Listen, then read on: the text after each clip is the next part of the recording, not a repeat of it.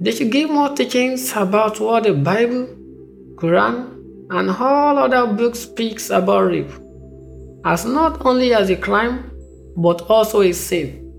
And they should speak more about the measures and the consequences of the crime. They should groom their religious adolescent and teenagers followers on how they can be closer to God. What about our role as males, men, and guys? Number one, don't let movies you watch define who you are as a man. Netflix, Bollywood, Hollywood, Nollywood, Gollywood, or Hollywood movies shouldn't impact or reflect on you negatively. It's a film, it's stage, it's an entertainment, and it's not real. The purpose of it being staged is to add some realism to it, and the purpose is for you to learn. So if you watch a rape scene, or a lady molested in a movie, or a lady being beaten, that doesn't mean you should inculcate that or apply it to your real life situation. Next one. Don't patronize sex workers. Some guys derive pleasure and satisfaction in visiting hookers or sex workers. Some even like going to strip clubs. All this make you sexually hyper and makes your demand for sex excessively high. When your sexual high pricks you and you have no money to visit the sex workers or see strippers, you end up forcing and assaulting a lady. Number 3. Respect a physical body. Some guys don't rape, but they indulge in a lesser class of rape, which is harassment. Some guys can offensively and embarrassingly explore and make remarks about ladies' physical body endowment. They don't rape with their dick, but they rape with the word of their mouth. Have respect for every lady. Do not intimidate and verbally victimize them. I've mentioned how to stop rape by playing our roles as a guy, as government, and as a parent. The question on your mind might be what about ladies? Their victim in question have been running out with them. It's quite unfortunate that in some rape cases, the victims are the causes of their predicaments. There's a difference between an unaware rape and an anticipated rape. There's difference between being attacked by a rapist and walking majestically to the rapist's house and domain. There's a difference between being raped in a random street with torn clothes and being raped on a bed after you've already put away your clothes yourself. It's so sad that some ladies catwalk to their guy's house and after seducing him and foreplay, they say no sex, while the guy's body has been torn on erotically. I'm sorry, this is a sorry case. Let me chip in a life story involving my friend's uncle, defense lawyer for a rape case involving a lady and her boyfriend. After two to three case adjournments, the defense lawyer asked the guy if he truly raped her because everyone believed the lady's story, and he insisted that it was not a rape but consensual sex.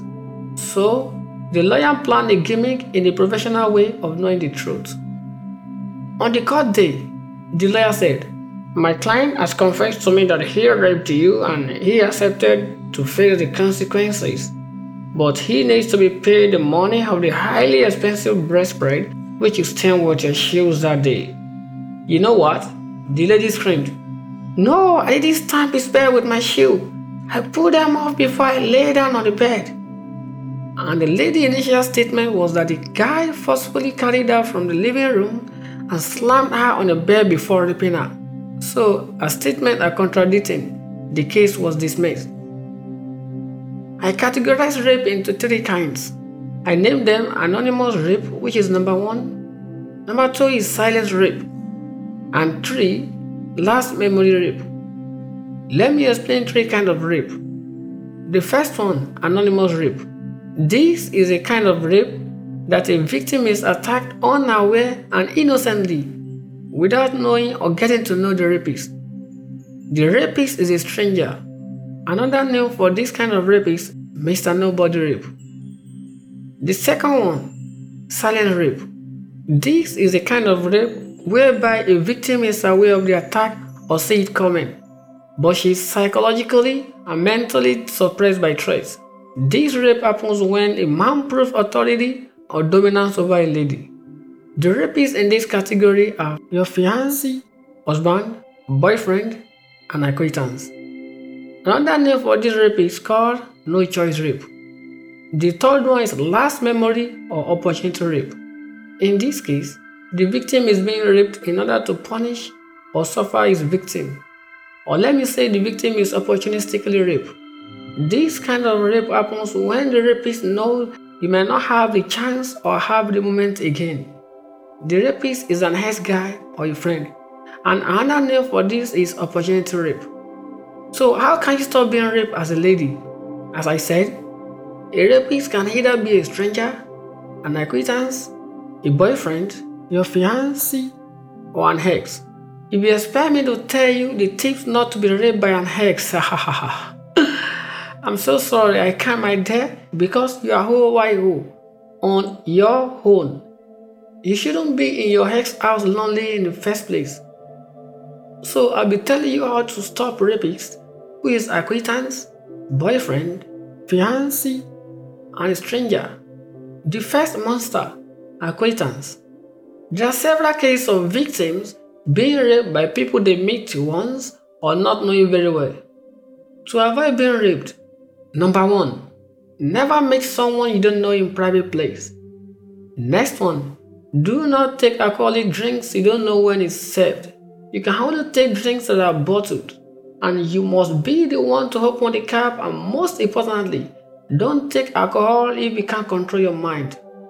Number three, do not leave your drinks unattended. Go everywhere with your drinks. Leaving it might make you feel dizzy after the monster might have poured substances to it in order to make you intoxicated.